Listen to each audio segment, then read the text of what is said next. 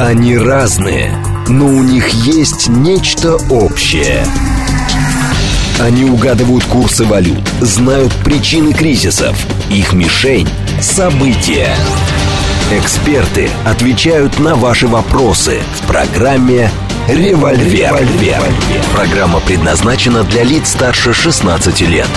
10.06, столица радиостанции «Говорит Москва», 94.8, микрофон Евгения Волгина. Всем доброе утро, программа «Револьвер», Рафаэль Ардуханян с нами. Доброе утро. А, координаты эфира смски плюс семь девять два пять восемь восемь восемь восемь девять четыре восемь. Телеграмм для сообщений «Говорит МСК Бот». Смотреть можно в YouTube-канале «Говорит Москва». Стрим там начался. Ну, из пылу жару сейчас пришло сообщение, что Илон Маск э, больше решил уйти с поста генерального директора Твиттера и будет теперь техническим директором Твиттера.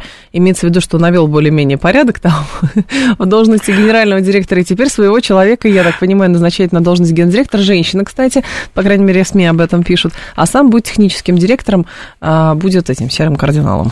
Ну да, серым кардиналом. Знаете, в Лас-Вегасе, когда открывали казино, которое контролировала мафия, ага. вот, то всегда вот ставленники мафии, которые реально управляли казино, да. я думаю, наши уважаемые радиослушатели видели приблизительно этот сюжет в известном фильме Скорцезе «Казино», так и называлось. Так вот, они там назначали, знаете, чтобы не выставляться, чтобы полиция их особо, они были там заведующие продовольственной секции, там заведующие там развлечений, ну, то есть не управляющие, не генеральные. Ну, конечно. Они какие-то были. Но когда ты приходишь в казино, ты видишь, кто там действительно управляет. Ну, посмотрим, Схема посмотрим, посмотрим. Как говорится, Илон Маск-то процесс инициировал, да, такой, как бы, хотя бы относительно Хороший. независимости, да. Вот видите, у нас уже Такер Карсон в Твиттере появился, там, глядишь, тогда идет... А его не было, да, в Твиттере? А? Его не было в Твиттере? Ну, его вообще не было, да. Он был только под э, сетях. шапкой Fox News, а сейчас он свое основное шоу ведет уже. Причем я сейчас посмотрел, э, подписчики Меган Келли, они там немножечко только отличаются от подписчиков всего CNN. То есть это Меган Келли. А Такер Карсон, там полтора миллиона у них у обоих. Mm-hmm. То есть это корпорация CNN такую, да, вот представляете себе. И Меган Келли наша, как говорится, э, независимая журналистка, которую до этого еще выгнали с Fox News. Тоже по совершенно надуманному предлогу. Мне просто интересно, вот Такер Карсон, он по, по просмотрам и по подписчикам, он обгонит Fox News? Вот, он, по-моему, обгонит, знаете. Как вариант, даже, я думаю, ботов закупать не будет. Да. А ему это не нужно. Ему Но не нужно, конечно. на CNN интересные происходят а, события. Сначала, значит, Ой, да. увольняют неугодных, а потом начинают увольнять друг друга. Правильно. Казалось бы, ну это такая схема, которую невозможно остановить. А вот это, э, это машин, больш... репрессивная машина. Жень, большевизм. большевизм. Сами себя поедают. Вот революция, вот я говорю, вот это же только-только то. В семнадцатом году эти расстреливали других, а потом в 1937 году пришли, стали расстреливать тех, кто в семнадцатом году был. Вот да. это то же самое. Там смысл в том, что а, теперь э, по, значит, под репрессии попал исполнительный а, директор телеканала, которого обвиняют в том, что он, в общем, Трампа пиарил давал ну, ему слово когда-то. Все, за Троцкого, он за Троцкого. Он, за он, Троцкого. он в душе был за Троцкого, Надо оказывается. теперь ходить да. оглядываться так на всякий все. случай. Ой, я говорю, знаете, это вот цирк вообще. Вот смотришь, наблюдаешь. Вы знаете, однажды все-таки вот эти параллели, я, я помню, как это было. Вот параллели с, на, вот, с нашими 30-ми годами мы проводили как бы так осторожно. И наши уважаемые радиослушатели, они реагировали очень так нервно. Говорили, ну что вы сравниваете, ну как это можно? Но начиналось-то все вот с этого. Я просто вот об этом хочу сказать вот эти, так сказать, гулаги, так сказать, там эти, эти суды, так сказать, опереточные, они же не сразу появились. Был НЭП, там все плясали, танцевали, даже радовались, думали, что все хорошо, еще пронесет, там это нет. Но не пронесет уже. Ребята уже закусили у дела, и они уже совершенно четко и конкретно политическую повестку впереди, что называется, всех паровозов ведут. Экономика наплевать, социальные программы наплевать, политика. Главное, что ты думаешь по поводу изменения секса, пола, там, ориентации, вот это, как говорится... Ну, это схема повестки. Здесь про CNN а, просто скажу, что э, претензии предъявили, значит, исполнительному директору за то, что трансляция в прайм-тайм на CNN была. А вот этого бурного общего собрания с Дональдом Трампом, это вызвало критику за пределами телеканала, и в итоге возобновились вопросы о том, как новостные СМИ будут справляться с задачей освещения значит, э, того, что происходит вокруг да, Дональда особенно. Трампа. То есть как бы как показать, чтобы не показать, а вроде сушить нельзя, а вроде бы от шоу отказываться нельзя. И смысл в чем? Что бывший президент, значит, как Вашингтон-Пост пишет, неоднократно уклонялся от вопросов модератора CNN Кейтлин Коллинс или насмехался над ними во время 70-минутного форума в прямом, ну вот этого марафона в прямом эфире в колледже Сент-Анселм в Нью-Гэмпшире. И он удвоил ложные утверждения о том, это цитата Вашингтон-Пост, что фальсифицированные выборы привели к его отстранению от власти в 2020 году. Назвал еще писательницу Джин Кэрролл, которая только что выиграла иск против него, сумасшедший, под одобрительные возгласы и смех аудитории, состоящей из местных избирателей республиканцев. Вот это вот самое главное. Значит, прежде всего, давайте мы с вами, как говорится, немножко копнем поглубже. Нью-Хэмпшир это традиция, это маленький штат, абсолютно маленький штат на да. северо-востоке США, никакого там весомого, там всего несколько голосов так называемых выборщиков будет, там ничего такого нет. Но это очень символический штат. Именно с этого штата, вот по какой-то непонятной договоренности, и республиканцы, и демократы начинают официально свою президентскую гонку. Да. Именно в Нью-Хэмпшире они выступают. Более того, очень часто, это не, практически, вот я не помню, может быть, один раз был сбой, но обычно тот, кто побеждает в Нью-Гэмпшире, он потом побеждает и в президентских выборах. Поэтому в данном случае вот эта озлобленность такая была, она была именно не, не сколько потому, что там Трамп говорил, потому что он и раньше, собственно говоря, все это говорил достаточно открыто и откровенно, угу. а где это было сказано. Это такой, знаете, священный грааль такой, знаете, вот это Место вот такое, вот да, это. это намоленное такое, да, вот, ну, насколько можно там за 200 лет домолить, вот, но, но намолено все-таки, вот какие-то традиции, и вот сейчас поэтому либералы, они сейчас в панике абсолютно и не понимают, что произошло. А произошло, в принципе, то, что, если вы помните, я вам говорил, говорил, Женя, мы с вами так обсуждали, я вам говорил о характере Трампа. Он боец, он не сдастся. Дело в том, что там был один момент, который они упустили. Что произвело впечатление? Это не то, что он там сказал, что выборы там или еще что-то. Дональд Трамп практически, вот у него было такое, знаете, раскрасневшееся лицо. Он был очень взволнован. Обычно он себя держит в руках. Но он, когда говорил об этой Джилл Келлер, которую вы обвинила якобы в изнасиловании, а это я так вот сейчас понимаю, и сейчас я докажу почему. Дело в том, что для Трампа есть, в принципе, не так много таких святых вещей, угу. кроме его детей и его внуков. Так. Он в свое время, я прекрасно помню, как он вот во время презентации, он сказал такую свою сакраментальную фразу. Uh, It's proven, это доказано.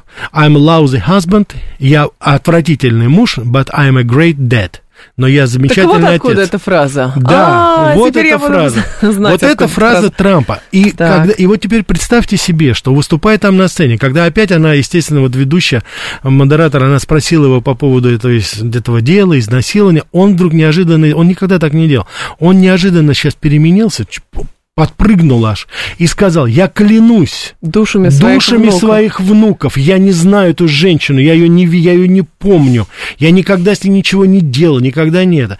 И вот когда, если бы он говорил там сто раз халва-халва, я бы так, ну, 50-50, да, 50 на 50, знаем мы тебя. Ходок ты тот еще Дональд, так что, да. Но в данной ситуации это говорил уже не Дональд Трамп, не миллиардер, не плейбой, это говорил отец и дедушка, у которого единственное в жизни, что сейчас осталось, это его семья. А он к этому относится очень свято. Ну, просто очень. И вот когда он это сказал, мне кажется, вот этот месседж, так называемый, люди почувствовали. Они поняли, что он не врет. И там, кстати, там. Выска, это высказывания, которые были, да, его. и потом отклики пошли, и они сказали, это человек, который всегда говорит правду, и понеслось, понеслось. Вот на это отреагировали да, CNN. и что теперь, в чем проблема? Во-первых, изо всех сил CNN пытается, и об этом Вашингтон-Пост пишет, обратить вспять падение зрительской аудитории. И что любопытно, прирост аудитории был у них более чем в полмиллиона человек на выступлении Дональда Трампа. Как бы аудитория нужна, но как бы сделать так, чтобы Трамп не выступал? И что еще интересно?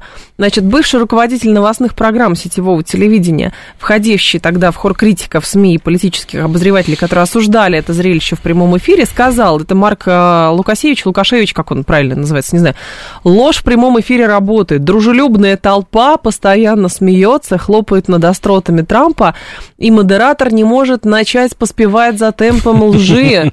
То есть ведущий виноват в том, что Трамп опустили на CNN, Ой, и, значит, а надо было ему, видимо, рот скотчем закрыть в прямом эфире и сказать, ну, да. фу, таким быть. Да, ну, примерно да. так. Вы знаете, я говорю, вот сейчас вот вспоминаю, но эти вот 500 тысяч, которые нарастились, они да. потом так и ушли. Ну, а мне сразу вспоминается замечательный Булгаков своим произведением «Бег». Если помните, тогда Чернота Парамону Ильичу в Париже говорит, угу. грешный человек Парамоша, но ради такого дела бы записался бы сознательно в большевики, расстрелял бы тебя, а потом обратно бы выписался. Вот мне кажется, эти ребята, они специально записались. Помните? Посмотреть, и потом выписались. В «Приключениях бравого солдата» Швейка было. Дело наше дрянь. Начал он со слов утешения. Примерно то же самое. Так, слушатели начинают язвить, значит, если на американском радио передача о жизни в России или только у нас, как в колонии метрополии, возможно. А я вам скажу, если вы сейчас откроете CNN, вы знаете, чье лицо там в топе?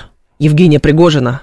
Если вы откроете любой топовое СМИ, иностранное, не, не, не обязательно американское, а еще английское, о чем вы увидите первые э, колонки и новости? Это про Владимира Путина. Более того, Женя, вот. если вы будете смотреть развлекательную передачу Джепарди, которая известна у нас в России под названием «Своя, своя игра», игра да, да, то вы и там увидите разговоры о России, только там было неправильное цитирование Солженицына, но самое смешное не это. Дело в том, что они выдали какую-то фразу, и все три участника, они в принципе отгадали, но они не смогли правильно произнести слово «Солженицын», и поэтому им всем засчитали поражение. Вот такая вот беда вот, у них. Бывает, бывает такое. 7373948, телефон прямого эфира, 7373948, по коду 8495. Да, э, по поводу Трампа тут сразу вопросы, что теперь он будет? Будет он эти деньги выпра... вы... выпрашивать? Не выпрашивать, а выплачивать, конечно же. Нет, выплачивать он не собирается, собирается подавать апелляцию, дальше, правильно делать. Дальше, только первая да. инстанция была у него. Да, это деле. только, как говорится, Нью-Йорк. Но я хочу сказать, что то, что Трамп проиграл в Нью-Йорке, но это, как говорится, святое дело. А где это бы он святое выиграл? дело. Он выиграл бы в любом другом штате. А суд же независимый. Да, Женя, перестаньте ругаться в эфире. Я сколько раз вам говорю. Подождите, ну как же, Вы еще скажете в Америке ветвь. шоу. Да нет, да, другая ветвь, это, конечно, особенно еще, знаете, эти там спецслужбы у нас не подчиняются, оказывается, да, там не политизированы, особенно ФБР, которое скрывало информацию о Хантере Байдене. А прокурор у нас такой в Нью-Йорке, но он такой у нас независимый. Он еще два года назад сказал, что я уничтожу Трампа, посажу его. И вот, как говорится, жизнь посвятил, карьеру, можно сказать, мужик. Как можно Ой. обвинить в изнасиловании без факта изнасилования, стратегический инвестор пишет, вы знаете, а все возможно, и, к сожалению, и у нас были такие факты. А, много раз такое было, но это касалось дела, например, об обвинении в а, надругательстве над детьми, были такие случаи, когда там э, кто-то кому-то не понравился, пытались и пытались отмотать да, назад, это. но человек все равно сроки получал. Поэтому теоретически Вы возможно знаете, все. Жень, я бы хотел здесь вот что сказать. Это, конечно, может быть, конечно, вопрос изнасилования, там это, это может быть не такая тема, на которую надо язвить, но я хотел бы сказать другое. Дело в том, что вот из-за таких вот Кэролов, вот таких вот женщин, которые, я убежден, она лгунья, настоящие, действительные дела, когда действительно происходит вот подобное безобразие, абсолютно дезавуируется, да. да. Все mm-hmm. начинают начинают говорить, да знаем мы, слышали, нет. Вот из-за таких вот, ну, я так мягко скажу, безответственных и абсолютно лживых женщин происходят те, которые действительно страдают. Это, кстати, я не только про Америку, я говорю, ситуация у нас в стране в целом.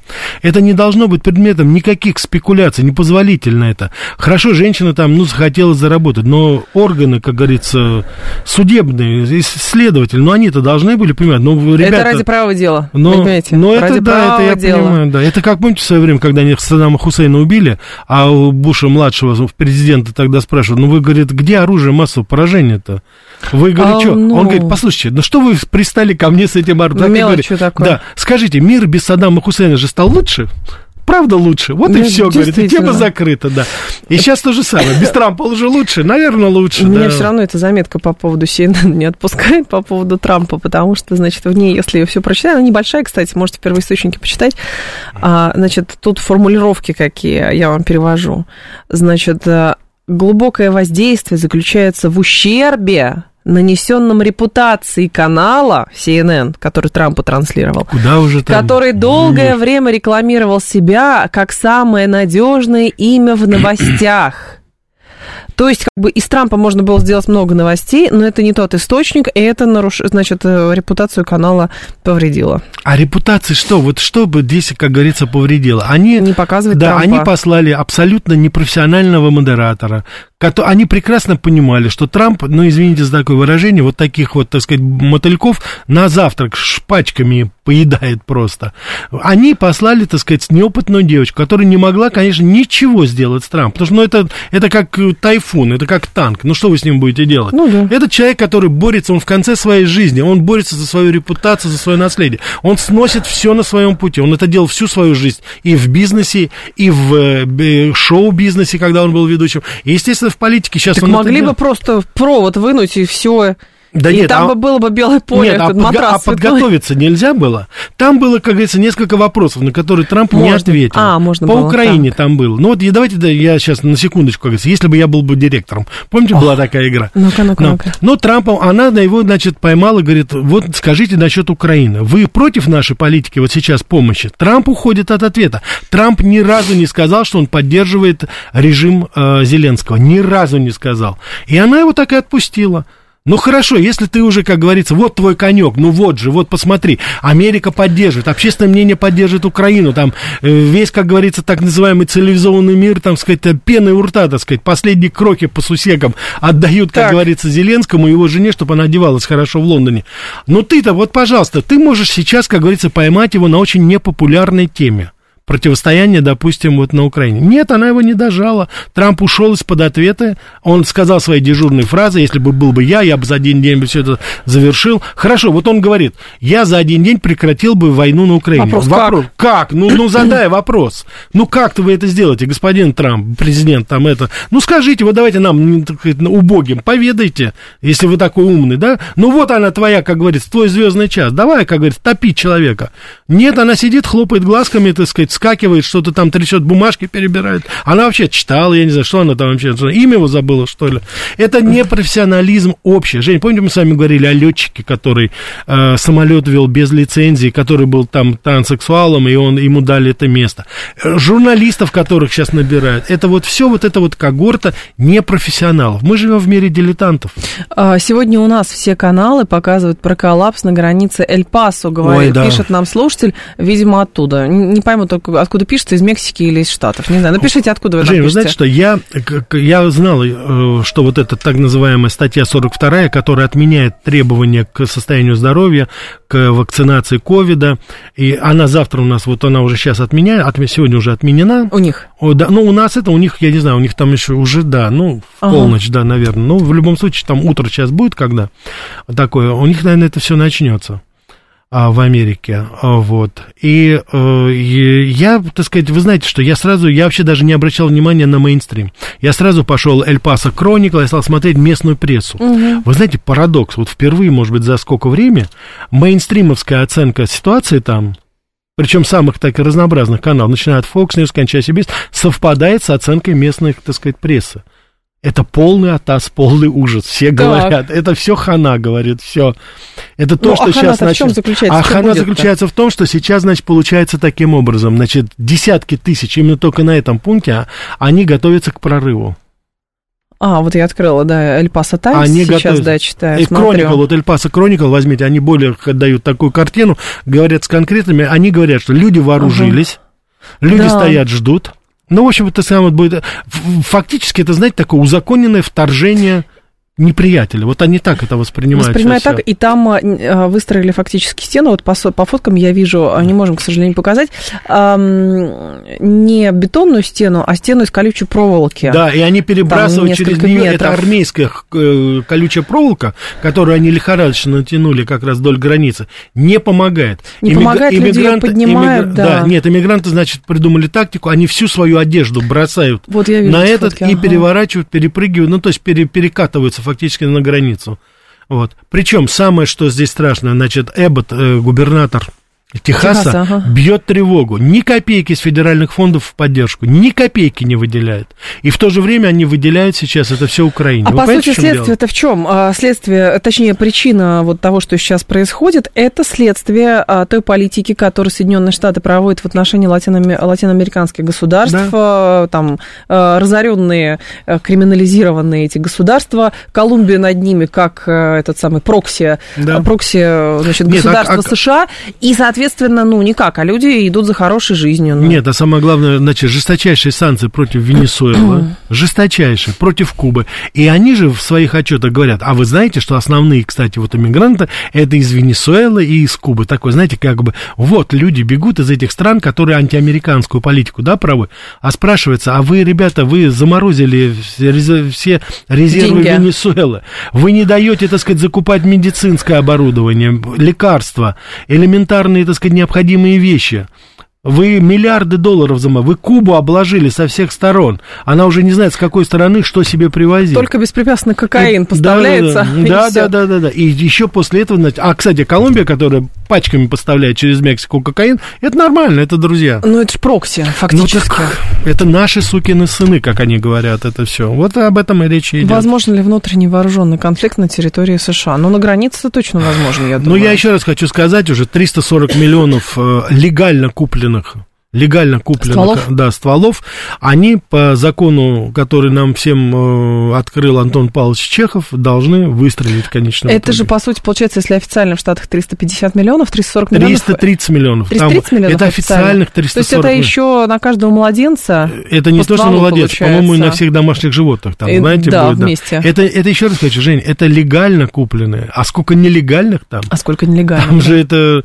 Эти ребятки, которые ходят в майках, завернутые в простыни по Гарлему, по Южному Бронксу, которые продают наркотики. Я не думаю, что они легально купили свои стволы, но у них у всех есть. 7373948, телефон прямого эфира, 7373948, по коду 8495. На самом деле, если посмотреть, сейчас в американской прессе, во всей, а, в топе, помимо лица Евгения Пригожина и Владимира Путина, еще это, значит, э, фотографии вот этого кризиса на границе.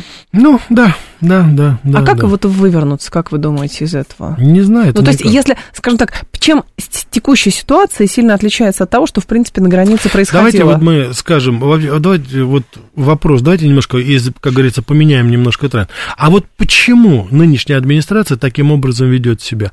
Почему администрация неолибералов позволяет вот такие вот, ну, откровенно антиамериканские, собственно говоря, поступки, действия? Это же ясно и понятно, что подобная вещь, она вопреки воле американцев, которые там живут, и вообще в целом подобная позиция... Не считает это проблемой, я думаю. Дело в том, что нет, дело в том, что это вот таким образом, я не знаю, какие политтехнологи работают с этой администрацией, но им кто-то сказал, что вот эти люди, которые пришли и которые будут легализованы, они будут за вас голосовать. Вот это все, они считают вот этих а, нелегальных иммигрантов. Отсюда, помните, и теперь давайте мы с вами Была немножко назад. Кто был инициатором того, чтобы э, можно было голосовать даже на президентских выборах без предъявления ID, без предоставления каких-либо документов, удостоверяющих вашу личность? Это была администрация как ага. раз Байдена. И именно они, и это Оливия Кар, Александра Кортес, вот это весь этот, так сказать, женский батальон, который там засел, это они выступали как раз за то, чтобы люди могли голосовать без предъявления удостоверения личности. Это вообще беспрецедентно. Вы понимаете, удостоверение личности вам нужно иногда для того, чтобы алкоголь купить в магазине. Вам нужно показать свое ID. А вы приходите выбирать президента Соединенных Штатов, вам не нужно показывать, оказывается. Это вообще, как говорится, вот куда это еще? И вот таких людей миллионы. И они знают, что неолибералы это те люди, которые раздают вот эти вертолетные халявные деньги. Они уже себя проявили. Вы знаете, что 6 триллионов после ковида роздано было всем. Без разбора. Хорошо, тогда почему а, этот вопрос, с, если на иммигрантов делается а, ставка такая делается, ставка, безусловно, да. то почему такие препятствия для этих иммигрантов попасть в Штаты? Так нет, в, в, в данной понимаю. ситуации как раз э, препятствий-то уже нету.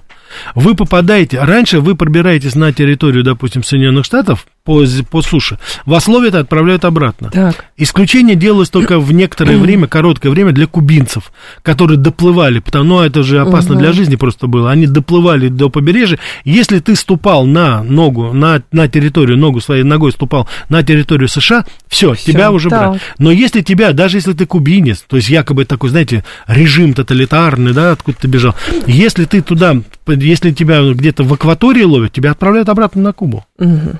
7373948, телефон прямого эфира. Спасибо большое, слушатель, который про Эль-Паса нам сказал, из Лос-Анджелеса нам пишет. Спасибо, просто было интересно, из Мексики вы или из Штатов. Давайте новости, а потом, после новостей, к вашим вопросам и к звонкам. Они разные, но у них есть нечто общее – Они угадывают курсы валют, знают причины кризисов. Их мишень – события. Эксперты отвечают на ваши вопросы в программе «Револьвер». 10.36, столица, радиостанция «Говорит Москва», 94.8. Микрофон Евгения Волгина. Продолжаем. Рафаэль Ардуханян Доброе утро.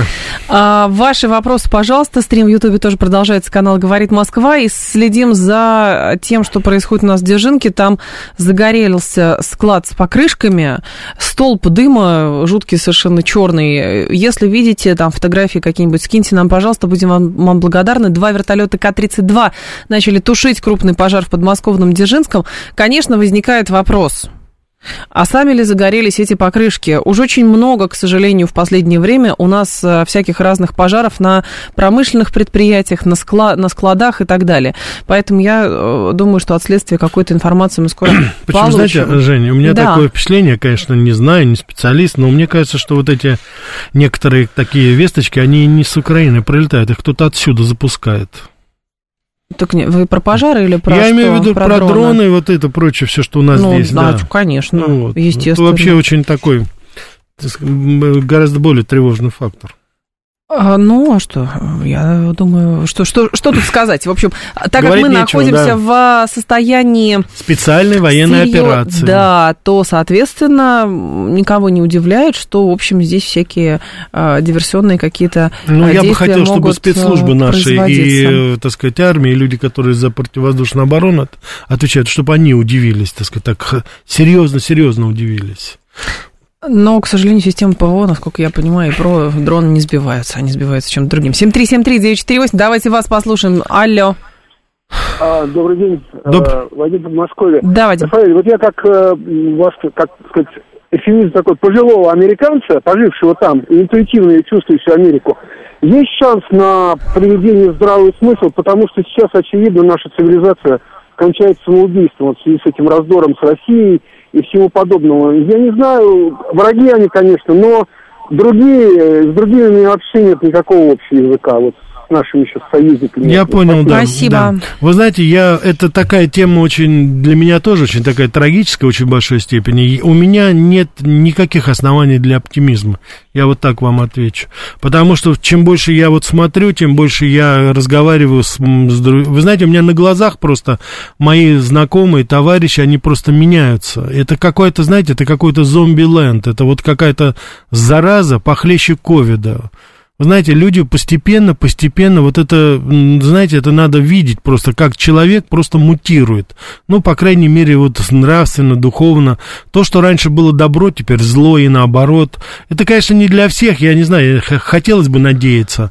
Но у меня, по крайней мере, пока никаких оснований для оптимизма нет. Я должен думаю, что мы должны готовиться к худшему сценарию.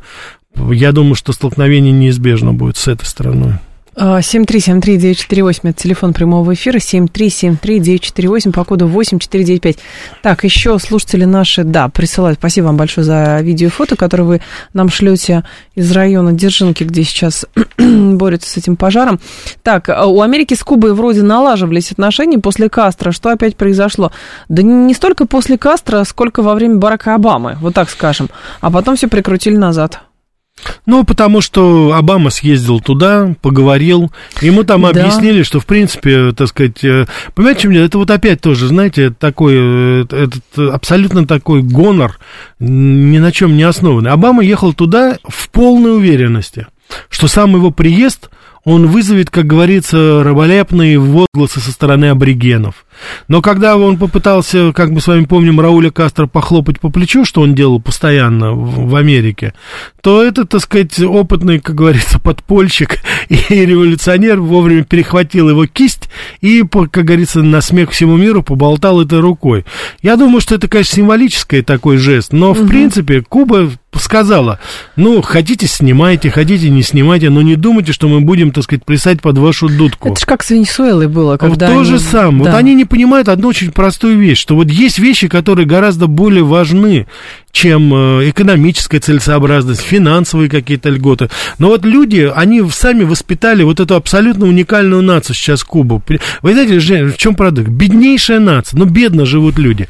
А вот индекс жизнеде... жизнерадостности и, и э, так сказать, э, Удовлетворенности. Удовлетворенности жизнью, да, на Кубе один из самых высоких в мире. Я не говорю уже о том, что там продолжительность жизни самая высокая в Латинской Америке с медицинским, с медицинским обслуживанием, которое на Кубе есть, государственным.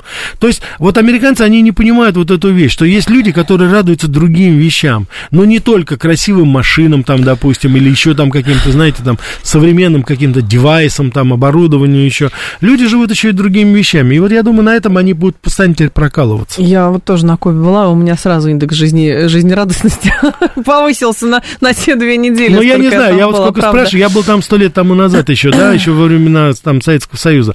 Но э, люди поют, танцуют, смеются, веселятся. Вы понимаете, в чем дело? Вот я, ну, я по Гаване только могу судить, я не знаю, как там в глубинке было, но там это постоянно этот смех, понимаете, люди поют, люди открыты, эти улыбки постоянно. Я помню, я же был ну, в разные. других странах, нет, по-разному. Я, ну, я не видел это в Мексике, я не видел это во Флориде даже в Майами. Но при этом КПП э, перед въездом в туристические районы стоят.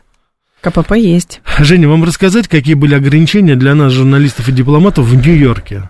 Мы не только должны были сообщать, куда, что, это вообще, это была целая, как говорится, игра. Наши, мои знакомые из, дипломаты из Организации Объединенных Наций, они за голову хватались. Элементарно съездить было на Брайтон, куда там затариться, купить продукты, или в Нью-Джерси, допустим, на какой-нибудь мол, там это, это надо было такие телеги составлять, куда мы едем, что мы едем. Конечно, а вдруг вы захотите это тоже знаете, поговорить с э, местными, рассказать, спросить их, как они относятся к политике США и сколько они снарядов будут делать вот. Ой. На каком-нибудь заводе, это, это понятно. Точно. Так, а что вы думаете, что посеешь, что и позднешь, если по ТВ интернете все время война, она перекидывается во все общество, говорит Ну, я бы все-таки сказал бы наоборот, все война это перекидывается уже, потому что война идет, и, так сказать, мы сами видим, что происходит сейчас вокруг. Так что я думаю, что в очень большой степени все-таки средства массовой информации отражают эту реальность. 7373948, телефон прямого эфира, 7373948. Давайте, тема же еще была про что? Где у меня эта бумага-то была? Подождите секундочку. Про харасмент. Ой, Хотели мы да, Харасман да, еще да. обсудить. А, я там оставил, ну ладно. Под шумок. А смысл в том, что теперь скандал, значит, тема с э, дотрагиванием до коленок и до всего на свете добралась Женя, а ведь до никто, ЦРУ. Никто не говорит. Это мы с вами, по-моему, единственную эту тему сейчас поднимаем. Под шумок Дональда Трампа. Что они там сделали? Ну-ка, прочтите, скажи. Я оставила ее в редакции, а, эту бумагу. Но там, значит, смысл да. заключается в том, что сейчас, значит, э, рассматривается судом многочисленные жалобы женщин, сотрудниц Харасмент. Да, да, да, да, да сексуальные домогательства коллег. Работа вот у они... людей связана с риском. Чувства обостряются. Да, это женщины там ничего не делают, так сказать, только когда там зарплату получают. Подождите, они, а вы то есть хотите сказать, что самая виновата в юбке короткой пришла? Нет, Сейчас нет, мы с вами нет, знаете, нет, куда? Нет, нет, нет, Жень, я, кстати, как раз наоборот говорю. Я говорю о том, что эти женщины, которые там работают, бедненькие, бедные, безусловно, они мало того, что выполняют еще свои профессиональные обязанности, они еще должны терпеть хамство своих сослуживцев. Потому что к мужчинам никто не пристает. Они просто занимаются, ну, должны заниматься своей работой. Но какой работой мы знаем, они занимаются. Они там подтасовку делают, там скрывают досье Хантера Байдена. Там ребята, Разные в общем, очень цару, да. А тут же недавно э, упомянутый нами уже э, Роберт Кеннеди младший заявил. Вы слышали, что он сказал? Что он сказал? У него был прямой вопрос со стороны, я не помню, какой журналист, это вчера было, по-моему, по-моему, Fox News, по-моему, Меган Келли даже спросила. Она говорила, вы верите, что ЦРУ убила вашего дядю, то есть Джона Кеннеди? Он говорит, да, абсолютно уверен. Так это по знаменитым этим фильмам, где Кевин с Кевином Костнером, помните, большой был тоже фильм а, а по поводу расследования убийства. Вот, Женя, я сейчас заранее говорю, было. в политологии есть такое выражение picking, то есть я выбираю ту информацию, да. которая интересна и выгодна мне. Вот я сейчас заранее говорю, так. я занимаюсь сейчас, вот я политтехнологию сейчас такую провожу, да, picking. Что такое ЦРУ, если вы меня спросите? Я вам скажу, это организация, которая убивает американских президентов и пристает к женщинам. И я буду прав наверное. Почему? А ну, где а доказательства ваши? Доказательства, Рафаэль? пожалуйста, за высказывание племянника Джона Кеннеда, это с одной стороны. Как это не доказательство? это не доказательство. Это источник. Это вообще не источник. Это мнение, Рафаэль. Это мнение. Ой, да, Женя, его убил, конечно, Ли Харви Освальд, э, убийца, Нет, одиночка. подождите, никто не говорит, что либо ЦРУ, либо Ли Харви Освальд. Вопрос доказательств. К сожалению, эти документы засекречены, к сожалению, их никто не собирается рассекречивать. Это тоже довод в пользу того, что все там непросто, и Ли Харви Освальд вряд ли таким был стрелком, который мог э, выпустить больше пуль, чем у него было заряжено, с разных мест причем, за полторы секунды. Под Вот. движущейся Под мишенью. движущиеся мишени, да, и заодно еще попасть в губернатора, и кто там еще, охранник, по-моему, пострадал, да? Но губернатор был ранен. А да, вот, что поэтому, в общем, все, все здесь Что вы защищаете ЦРУ, Женя? Я специально говорю, что Да это почему я защищаю, ужасно. Рафаэль? Я просто говорю, что организация, которая пристает, где И э, что? допускаются такие вещи, О, которые Господи, пристают к о, женщинам, боже мой, как от будто бы- этой организации можно Ой. ожидать всего что угодно, Ой, Рафаэль, даже такая убийство манипуляция, президента. я вас умоляю. А такая я манипуляция. предупредил, что это А манипуляция. все, к женщинам пристают все вообще. И даже сами Почему? женщины Ничего пристают. подобного, гомосексуалисты не пристают. Гомосексуалисты не пристают к женщинам? Да, конечно, Ну, не насколько знаю, я может знаю. быть. Ну, сейчас все поменяется, и не будет никакого скоро харасмента вообще. Я, я сейчас ждал от вас сказал, докажите, Что? что, они не, призна- не пристают. А, нет, я... Вам же доказательства нужны все. Мне, конечно. Я училась у хороших людей Женя, в жизни есть очень много аксиом, которые не требуют никаких доказательств. Но за голословное обвинение тоже можно схлопотать чего-нибудь. А я предупредил, что это черри-пикинг. 7373948, телефон прямого эфира, 7373948. Как показывает практика, чтобы угробить человеку карьеру, доказательства не очень нужны. Сейчас да, но и по факту, на самом деле, вся эта история с харасментом, если уж серьезно говорить, это же действительно очень серьезное а, средство для манипуляции и для того, чтобы воздействовать на кого-то. Конечно. Вот, Конечно. потому что где надо, понимаете, обвинение в харасменте, где надо, те же самые женщины, значит, э, как это называется, С- ужасно пошлое выражение, но все-таки медовая ловушка, Да? да? Вы Ну, что, не не слышали знаю, ни я разу? понятия не имею, Ну, о чем Мата вы Хари, говорите. известная история. Не Мата знаю, кто Хари, такой называют этот. медовая Я ловушка. вообще, как говорится, образцовый Что? семенин. Понятия не имею, о чем вы говорите. Что за медовые ладушки? Не знаете, Ничего, я такое? абсолютно да? ничего ну не ладно, знаю, я да. потом Потом расскажу. расскажете, хорошо. 7373948, телефон прямого эфира. Приставать к женщине сейчас не либерально, они должны к мужчинам домогаться. Сами причем. Сами женщины должны А домогаться к мужчинам. Да. Я, а у женщин тоже, если они к мужчинам пристают, это тоже sexual harassment, да, называется? Это как трактовать. Угу, Вот. угу, угу. Не Хорошо. знаю, как называется. Ну, это. ясно. хорошо. Харасмент, на самом деле, просто кто-то говорит, чем приставание от харасмента отличается. Как говорят официально, харасмент – это, э, значит, склонение к э, сексуальному контакту э, в качестве, значит, с элементами шантажа, Навязчивое. навязчивое. навязчивое, И там да. еще, значит, как это, Поведение. начальник подчиненный. Там, если ты навязчивое нет, попе- то тогда я тебя уволю. Там Навязчивое такое. поведение сексуального характера, которое производится вопреки субъекту, вот, то есть, Да. так сказать, когда человек против именно этого. Это целое дело. В Америке вы сейчас ни в одну фирму более-менее нормально Да. не поступите, вам в самом начале, да, когда вас уже примут, подойдет какая-нибудь- домогаетесь ли вы Нет, нет, вас заведут в класс, включат вам О, видео боже, и и будут там? объяснять, что в этой компании является домогательством, что не является. Я, кстати, был свидетелем, Да. Джонсон Джонсон такое было. То есть им показывали, допустим, парню, я у него переводчиком был, он до, до сих пор, по-моему, там работает, наш, в общем, так сказать, выпускник там биофака был он, и быстро устроился на работу, но ему объясняют. Это еще в те, в начале 2000-х годов. Так, вот там? посмотрите, вы пришли, допустим, на рабочее место. Вы, вам понравилась девушка, и вы хотите ее пригласить в кино. Значит, пожалуйста, вы можете подойти и сказать, здравствуй, там это, ты не пойдешь со мной в кино. Это не является, так сказать, sexual harassment. А пошли со мной если в кино. она, если она, если она сказала вам нет, то значит все уже, это, как говорится, понятно. Но если вы второй раз подошли, Это Женя, грязное домогательство. Все это грязное. Вам Серьезно? же уже сказали, М. да, все. Поэтому вот эти наши заходы там э, у женщины нет означает да, а да означает нет. Там это не работает. Там можно статью получить за это. Там можно стать... В общем, вы сами не знаете, что хотите, в общем. Кто вы-то Я имею в виду в целом. В целом? А вот, Рафаэль, вы как-то это самые сплошные эти вбросы какие-то происходят, и каждый думает э, в меру своей испорченности о том, что хотели сказать и так далее. 7373948, телефон Ой. прямого эфира. Харасман – это когда сочинский таксист настойчиво знакомится с пассажиркой.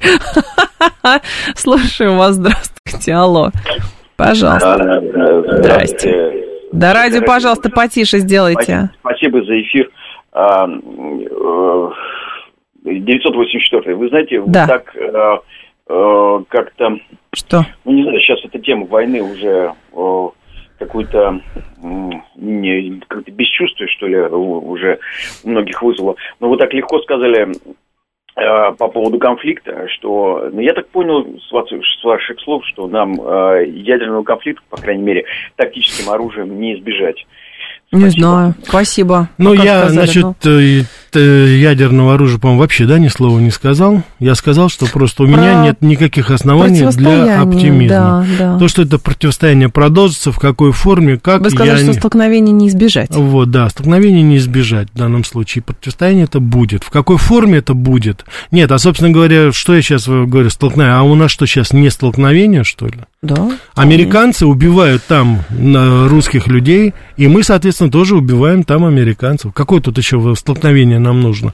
Если это там, условно говоря, не развиваются знамена там какой-нибудь бригады американской, и в ответ, так сказать, это отсюда, не значит, да, это не значит, нет, что их там нет. Это уже идет.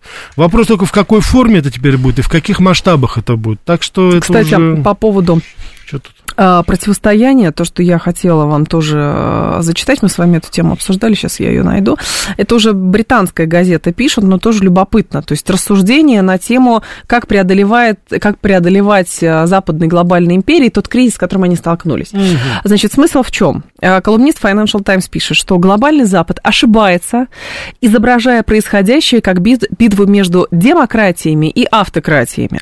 Ситуация намного сложнее, если глобальный Запад хочет сохранить остатки либерального мирового, хотя бы остатки mm-hmm. либерального мирового порядка, ему придется начать вести более достойную внешнюю политику. Mm-hmm. Мы должны избежать ошибок 1919 года, извлечь уроки из баланса сил, установленного в 1945 году, и сделать либеральный порядок 1989 года привлекательным для всех. Вопрос, почему либеральный порядок 1989 года, я не очень понимаю. Это как-то связано с перестройкой и гибелью Советского Союза? Ну, дело, в том, что, дело да. в том, что как раз в этот момент, вот э, чуть попозже выходит знаменитая статья Фукуяма «Конец истории». Э, вот. Ну, кстати, да, да, да, Это как раз... И это вот, как многие тогда считали, вот после падения СССР, считали, что именно вот эта либеральная повестка, буржуазная, она и сейчас будет доминировать. И, собственно говоря, вот я не знаю, с какой стати вдруг э, э, колумнист Financial Times вспоминает именно вот это. Он вспоминает 19 дом, это 19 год, это итоги Первой мировой войны, 45 год итоги Второй, Второй мировой да. войны. И, соответственно, сейчас он как бы подытожит и говорит, что это вот новый, как говорится, порядок. Но почему он не говорит, что, в принципе, сейчас уже сама идея э, неолиберальная, она полностью себя так дезавуировала. дезавуировала, и она абсолютно... Но они не хотят от догмы отказываться своей. Вот в этом отношении, да. И я, кстати, хочу сказать, что вот он так лихо прошелся, а я бы с этим человеком бы поспорил. Судя по всему, он знает историю. Но в 1945 году как раз перед Англией стоял вот этот жесточайший выбор, когда английская империя пала. Угу. Так что он так проскочил это вроде бы я. Я хочу сказать, что в то время, когда в Ялте Советский Союз закреплял за собой успехи, э, значит, результаты Второй мировой войны, и потом в Потсдаме, соответственно, когда Америка тоже, собственно говоря, была там 50% всего мирового производства, и все были должны Америке, английские, англичане-то как раз, они как раз хоронили свою империю.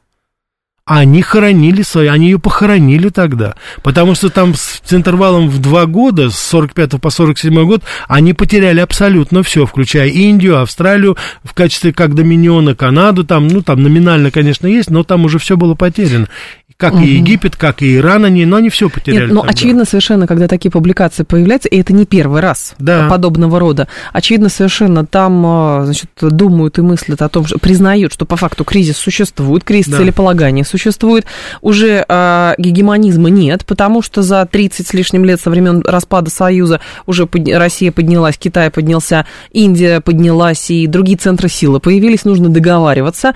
И вопрос, соответственно, видите, привлекательности идеи, потому что раньше была привлекательность идеи демократии, свободы слова, свободы человека, значит, экономика, конкуренция, капитализм. А потом все это вот поистрепалось. Причем вы знаете, что сейчас происходит, Женя? Сейчас происходят любопытные вещи. Я вот смотрю сейчас, организация БРИКС, да, да. вот сама по себе. А сейчас парадоксально, вот именно в рамках этих организаций Китай и Россия обеспечивают субъектность на международной арене многим странам. Вот посмотрите, как сейчас заиграла в международном именно аспекте субъектность таких стран. Сейчас два примера. Белоруссия и Южноафриканская республика. Они сейчас, в принципе, сейчас в повестке новостей. Лукашенко ездит успешно в Африку, Лукашенко ездит успешно в Китай. То есть он, так сказать, тоже ведет независимую политику. А что произошло совсем недавно, вот готовясь к очередной встрече БРИКС в Южноафриканской Республике? Вы знаете, что руководство Южноафриканской Республики заявило вот буквально угу. второго дня. Они поставили на повестку вопрос об отказе от доллара как валюты в расчетах между странами БРИКС. Это сделает Южноафриканская республика. Ну да. Это не мы, это не Китай, это не это. И вот таких инициатив, их все больше и больше и больше. Причем совершенно неожиданно. А ведь Южноафриканская республика, она связана была и с негритянским населением а, Америки. То есть там свои связи были угу. определенные. Нельсон Мандела пользовался огромной поддержкой тогда вот. Но и все равно нет. Просто все равно потому нет. что та система, которая, а, финансовая система, которая сложилась, которая сначала складывалась под эгидой свободы, трансграничности и так далее, оказалось, что она стала монополистом и законодательство США стало трансграничным. То есть мы считаем, что это угрожает нам, поэтому мы накладываем на вас санкции. Мы считаем, как сейчас, да, а, на Грузию собираются накладывать санкции за, за то, то, что, что Грузия самолет, собирается, да. значит, э, организовывать э, тоже авиасообщение. А, грузи, грузины заявили, грузинские власти заявили, что они считают провокацией отмену виз Российской Федерации для граждан Грузии, а премьер-министр обращается к Западу, говорит, «А, примите, пожалуйста, значит, с пониманием относитесь к тому, ну, тоже денег нету, а деньги где? Деньги в России. Российские деньги нужны, всем нужны российские деньги. Ну да, тем более сейчас а вот, вот э, по-моему, грузинские вина вышли на второе место у нас, по-моему, после после Италии. На второе место оттеснили там даже французские, по-моему, вина. Я То торговля-то идет. Торговля-то идет самым, как говорится, интенсивным образом. Начальник Минфина США, кстати, э, Джанет Йеллен, она последнее американское предупреждение все ближе-ближе дает. Страна 1 июня может объявить дефолт по своим долгам, если ФРС не напечатает еще несколько триллионов. Деньги, конечно же, напечатают, мы понимаем. Конечно, напечатают. Вот. Но проблема все равно сохраняется. Ну, проблема сохраняется, потому что республиканцы упираются всеми фибрами своих чемоданов и своих, как говорится, микрофонов, потому что хотят, чтобы расходы были меньше. Дефицит бюджета колоссальный абсолютно идет. А потолок сейчас поднимется. Если сейчас они это осуществят, это уже к 33 триллионам. Это ну, практически это два да валовых продукта. А, два, два, два ВВП, ага. да. Хотя американцы там говорят, что у них 25, но там по паритету у них там в районе 17-18, да. не больше. Поэтому вот сейчас происходят вот такие тенденции. Они начинают играть вот в свои эти политические политические игры, Конгресс, конечно, прежде всего, потому что они только в Конгрессе республиканцы могут бой дать. Байден говорит, что это все, как говорится, ставленники Путина, это они, так сказать, хотят его загнать, что называется, под плинтус. Ну, вопрос, э, вас загонять не нужно, вы сами себя загоните куда угодно. Вот эти игрища будут продолжаться за счет американского народа, уже даже не, не другого, и за счет всех, всех остальных. остальных. Поэтому как можно быстрее вопрос дедоларизации, это вопрос сейчас номер один. Только так мы сможем действительно, так сказать, поставить на место американцев и, так сказать, я имею в виду Соединенные Штаты Америки, чтобы они уже, ну, просто Но, правда, не какая валюта будет э, теперь эталонной, вот в чем дело, потому что валюта БРИКС, э, пока про это только наметки какие-то, что это будет, чем она будет обеспечена, эта валюта. Ну и, соответственно, я понимаю, что у Штатов, если нет влияния целиком целиком на государство, то на элиты государственные, естественно, влияние сохраняется. Те самые горизонтальные Жень, связи. валюта БРИКС, да. Э, если мы говорим о Китае, Индии, России и других странах, которые сейчас, кстати, собираются присоединиться, мы вообще-то реально говорим сейчас о почти 40-45% валового внутреннего в чем продукта. Рас... Нет, в чем расплачиваться надо? Не, это не имеет значения. Это в чем. имеет значение. Да нет, придумают криптовалюту, придумают юань. Это не имеет сейчас ни под себя никакого значения. Будет придумана валюта, которая не будет политически мотивирована. Вот это самое главное. Вот Индию, Китай нас очень много разъединяет там по многим вопросам. Но есть один, так сказать, фактор, а он даже не антиамериканский. Это фактор, когда люди просто хотят изобрести нечто, какое-то платежное средство, которое будет свободно от политики. Вот это вот американцы не могут понять, чего люди хотят. И вопрос, конечно, на чем э, значит, остановится. Я почему на этом акцентирую внимание? Потому что, во-первых, китайская валюта пока не может, она жестко а, регулируется. Рупия тоже там вообще вывести эти деньги невозможно. Это же как наша история с союзным государством. Эмиссионный центр так и не решили, где делать. И, соответственно, какая валюта основной, тоже не решили. Женя, вы знаете, нашему вот Минфину надо вместо того, чтобы вот как замминистр там одиозные заявления делает какие-то, вот пускай они думают над этим. Им за это деньги платят. Так наверняка думают. А, А сейчас э, информационный выпуск. О чем Америка Лайт? Америка Лайт. Сегодня будем говорить об американском фашизме. В гостях у нас замечательный гость, историк Константин Залеский. Будем говорить об американском фашизме. Да, далее информационный выпуск.